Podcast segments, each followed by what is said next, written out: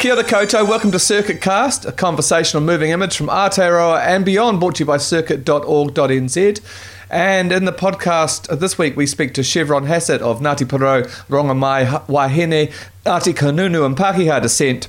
Chevron is this year part of Circuit's Auto Festival of Artists Moving Image, which is responding to the theme of home in the site of Newtown.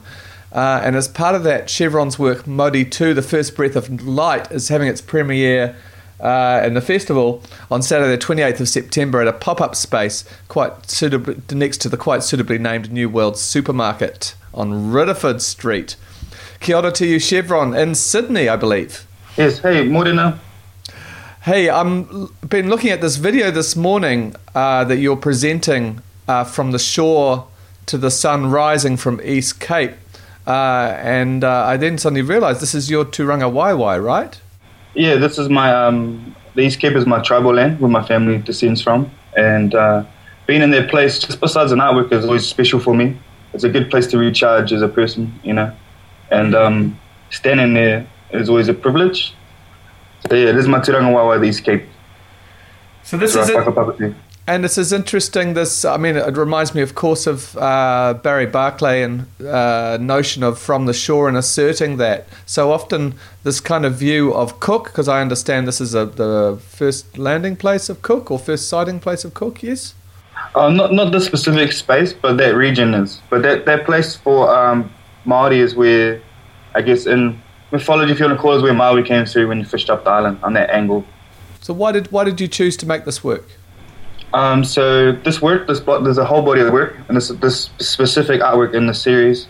When I finished university, I wanted to do a research project on myself and on my tribe. And I grew up in the city, so my granddad migrated down in the 60s and it's my nan. And growing up, I was always around it, but it kind of seemed like a mythical place going back home. And you'd only go back for tangi, really, for me, or just to do some tribal things. So as a man, I wanted to be able to, I guess, have the ability to stand on my own two feet and understand my culture more from within, not just from far away. So yeah, for me, I decided to do the whole journey, do the whole process, and really understand it for artwork too, but also for as a person to fulfill and ground myself. And that specific location was calling me. You know, the ocean always calls me, and so for me to represent that was vital. And also, like, to also show the narrative of, like, my people in a modern sense as well, to show that this is, like, kind of like the birthplace of our people, not just Māori, but everyone today. This is where everyone arrives here when they first came, and to kind of contrast that with our modern living as well.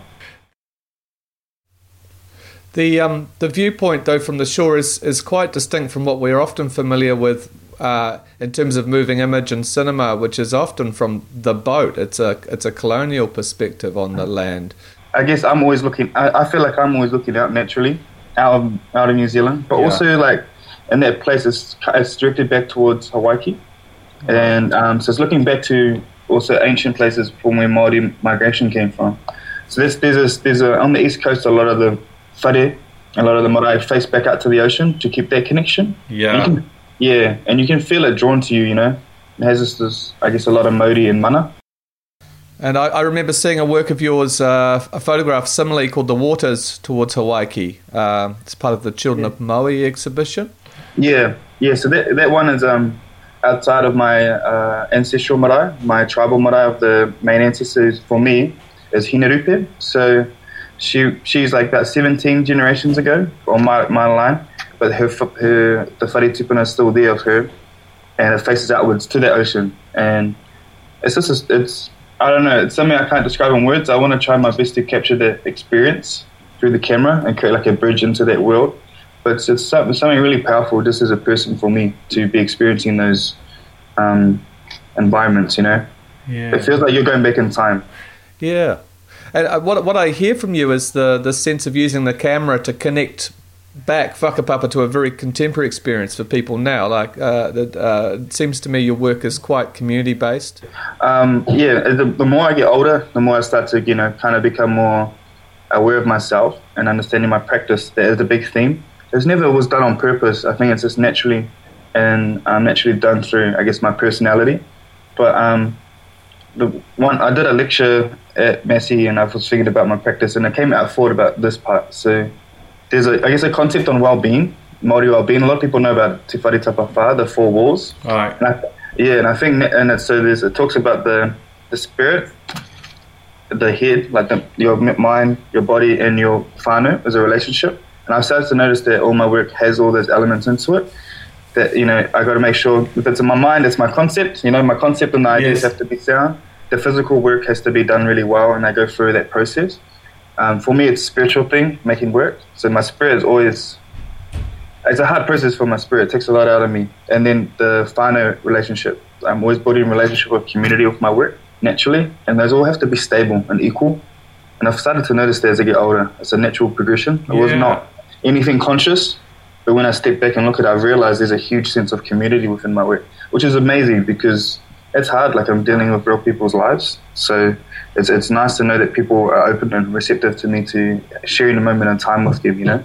This is interesting in relation to this theme that Circuit's got around home, because the complication, of course, of that is when you're not sort of, you know, artist alone, there's a collaborative nature, or there's a sense of whether your work is accepted by community in response. So you feel like you're in a conversation with people with the work that requires them to accept the work, or are you sometimes challenging people's conceptions? Both. There's always a challenge. Whenever you make artwork, I think it's a challenge in itself, no matter who you are. But yeah, there's definitely challenge and the conversation, and there's both. You know, I have been challenged a lot in my short period, especially like if you're doing stuff in Māoridom and you're putting out here into mainstream culture, you do get challenged a lot. But for me, this one is to challenge some of the narratives that people think maybe that the existence of home is. Before this even theme of this festival was the idea of the work that people walk through New Zealand a lot, maybe second and third generation people, and they don't have a really consciousness of the whole history of their country, and that's fine. But I would like my best that someone who is, you know, of Māori descent, hopefully allow that narrative of us out here a bit more and show the diversity too. That they're not just one narrative to Māori people. There's a variety of people and migration here and different cultures. And so there was a lot about this work to show the uniqueness of my tribe, but they actually, their narrative is a lot different from someone else's narrative. And instead of just blanket, which is not just in the mainstream, a blanket kind of notion of one people, trying to show the diversity within the people themselves as well. Yeah.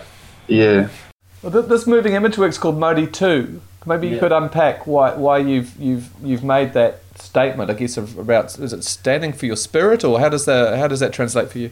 So that sunrise is the first sunrise, well, in the world until Kiribati changed their timeline. Like they changed their timeline like seven years ago. Oh, Kiribati. Yeah, they tried it because they used to be the last country. Now they jumped the timeline. But originally that was the first sunrise. So it's the first light in the world, and it rises onto Hikurangi, which is down mountain.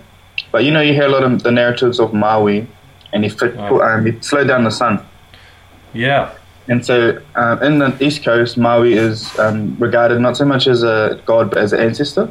And he was regarded for us, the person who migrated us here. Oh, I see. So that's the title of Children of Maui from your earlier show, yeah. So a lot of people back in the days used to call themselves Maui people instead of Māori. And some still do. A lot of old people still do that. Ah. And there's the differences, and so there's a lot of differences in, I guess, narrative, especially on the East Cape region. They descend from them. When you look at the name Ma and Ui, Maui, Ma means to be enlightened, and Ui is to question. And so he pulled down the sun, and in the culture, the sun is representative of enlightening you. So this was me, like me enlightening myself of my culture when it rises, but it's also the first place to... spread life over New Zealand and the world before Kiribati stole it. But yeah, but that's what it was. That's the first place. So and then metaphorically or symbolically attached to mythology or history, that's also the first place of where Māori migrated to for us, our people, and it was also where the first Europeans came in. You come in through the East Cape. That's how you get here from the Pacific. So all right, yeah, all those things into one. And that video work, is it part of a bigger series for you? Are you showing it elsewhere? Yeah, so the series of work has been picked up by the DAOs, so it'll be shown at the end of the year. So the Children of Maui is a series of photographs, video work, and a sculpture work. So I started moving into sculptural structures. So I made a Poutoka Manawa, or a heart post. It's conceptually a heart post, and it's based on some of these narratives. And in the work, you'll see stuff like my mountain, which is the first named mountain in New Zealand. It's the first one for our story. This is our narrative. It's Hikurangi. Hikurangi, yeah. So Hikurangi, you see that throughout Polynesia, the name, and then next door to it is Aorangi, and so you see a lot of those mountains come up in Polynesia when they migrate to a place. So they have it in Rarotonga, and they have it in Tahiti, and they have it in the South Island too. So you can see this migration pattern of the names. But Hikurangi means to us like fishing out of the sky kind of thing, you know. So in mythology, that's where Maui's Waka landed for us, not the South Island. So he landed to Hikurangi and crashed. And so it's a really sacred mountain for us. I'm interested, you were talking about the fact that you in sculpture, and here you are moving image.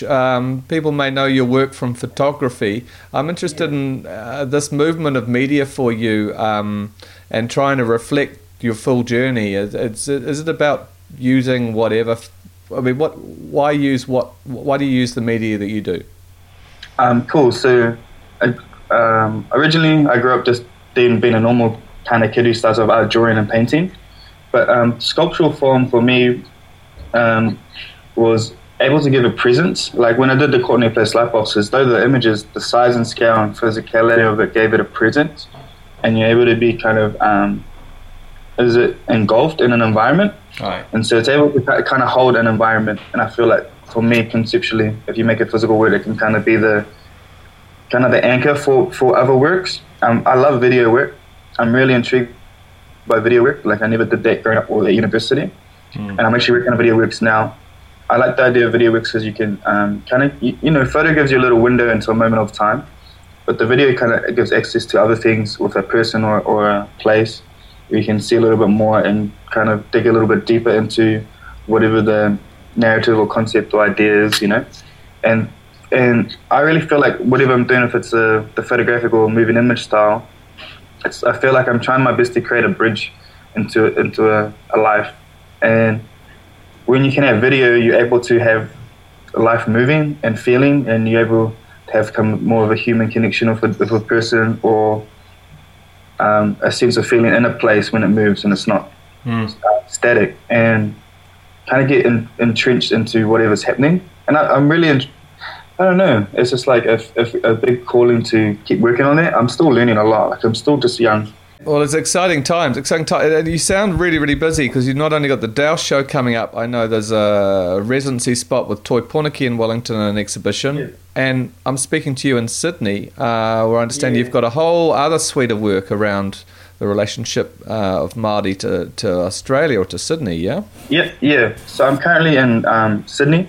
I've been here for almost a week, and I'm going to be having a show next week at First Draft Gallery, which is in Wollamalu. It's an artist-run space, but it's the longest artist-running space in Australasia. So it's quite a good entry-level emerging space for me to be coming into Australia. I'm really excited. Everyone's really receptive here, and I've had a good response so far from being here.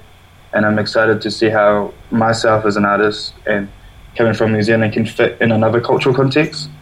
I've got the DAOs, got the residency show, and from my residency show, I keep going too much. I'm doing a big video work and a public installation. So I'm doing hopefully, if the Wellington Council's keen, hopefully the Hutt Council's keen to support it too.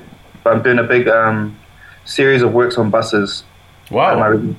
Maybe about 6 buses at the moment, hopefully. And a video installation back home and in the gallery. So it's a big year for me. That's really exciting. And the work that you're showing over in Sydney there at First Draft Chevron, is that work that you've created in New Zealand and you brought over, or is there some response that you're doing there ahead of the show while you're in Sydney? It's all ahead of the show. It's all here. So I've been making it every day since I've been here. Oh, whoa. It's been a packed week, and it's still going to be another packed week.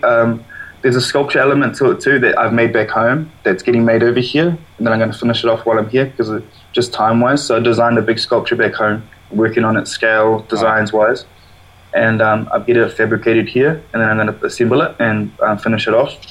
But I'm making a video work. This is going to be my first video work trip, like kind of like a triptych, not depending on the, two or three screens, depending on how it's finished. But I've been kind of engaged in Māori life here, or Māori migrants, or Māori who are born here, and looking at aspects of culture and cultural change, maybe intermarriage, or people mixing with other cultures here, or people that are connecting back home, trying to have a connection back home if they're born in Australia, and kind of seeing how culture shifts through different place. And you might have heard from my first bit talking about the Children of Maui.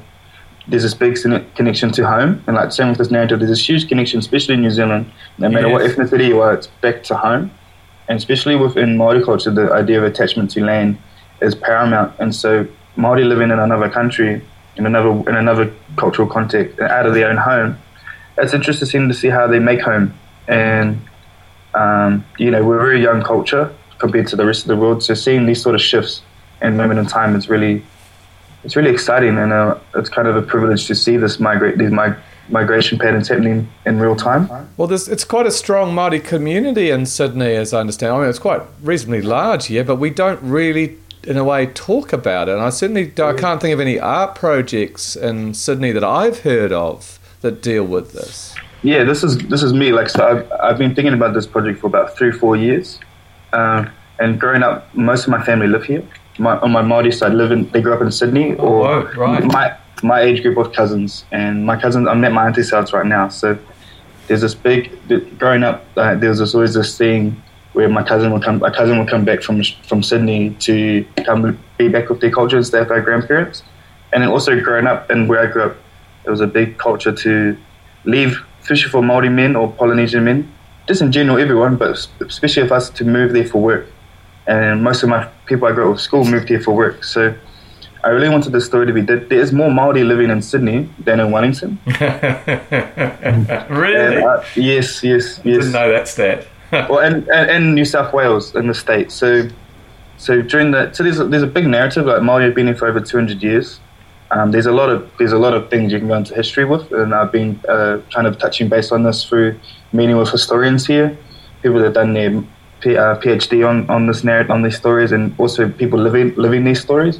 But also it's amazing, like during the 60s, during the urban migration period of Māori into the city, like Auckland was number one and Sydney was the second place. So you see this big spike, like in like 5 years or 5 to 10 years, there was like 800 Māori living in Sydney or something like that, to 30,000. So it was like this big spike, which is huge in those times. And so a lot of these people I'm talking to have been here for 30 years, 35 years. They have kids that are first and second generation, and meeting people that have literally just grown up here and they've never grown up back home. So, and it's something that's not really widely discussed in a mainstream kind of discussion. It's very normal. It's a bit of a niche part of our culture, but it's very normal in our culture. Yeah. But I wonder, like, I'm an outsider here. This is the first time I'm doing a Māori project where I'm an outsider. And so I'm very sensitive that I'm actually, these people are receptive and they want their voices to be heard. And learning how to manage that and maintain that relationship is a big thing, but it's a big learning curve. And I just have to stay humble every time because people are letting me into their lives. What's the process that you're following every day to create this work? So what I do if I'm doing a portrait of a person, because the time's short, it's not exactly the same as I do it at home, but I do like a meeting process first and try to get to know them before I do any work. So I might take them out for lunch, meet them, learn about their life a little bit, and come back on a later date and put them in a place that represents them. So I ask them what's the connection do they have here, a place of home that they have here. So, for example, I met one woman, she was the first Māori policewoman here. Oh, wow. And she did her PhD on the narrative, and she came here when she was 4 in the 70s, and she migrated on a boat. And so she's just interesting, but she took me to a Māori uru. There's a Māori urupa here. Ah. There's a Māori cemetery site where her family's buried. So, she felt connected to be with her family there, so that's one. some people in their church, some people, like last night I was out in Mount Druitt, which is out west, and I went to a Te Reo class and Waita class, and it was packed. It was like 40, 50 people. And I've talked to every time I'm talking to people, they'll be like, oh, I'm doing Kapaka, I'm doing Te Reo, and all the classes are booked out. There's waiting lists. So also to understand like that there's a want for their culture back home is pretty cool, but making sure that it's done right, the putting their voice out there. So there's a lot of just, some people I've met them a few times, a lot of them I was FaceTiming them back here in New Zealand before I met them. So people reached out to me, and like as soon as I've got here, the doors just keep opening, and so one person knows I'm here, yada yada yada, and it extends. Hey, well, kia ora. Thank you for FaceTiming us today, Chevron. No, it's all good. Hey, well, I hope the weather's good back home. Oh, it is. It's pretty awesome. Yeah. So thank you for joining us here on Circuitcast, brought to you with the help of Creative New Zealand. Kia ora, Chevron. Kia ora.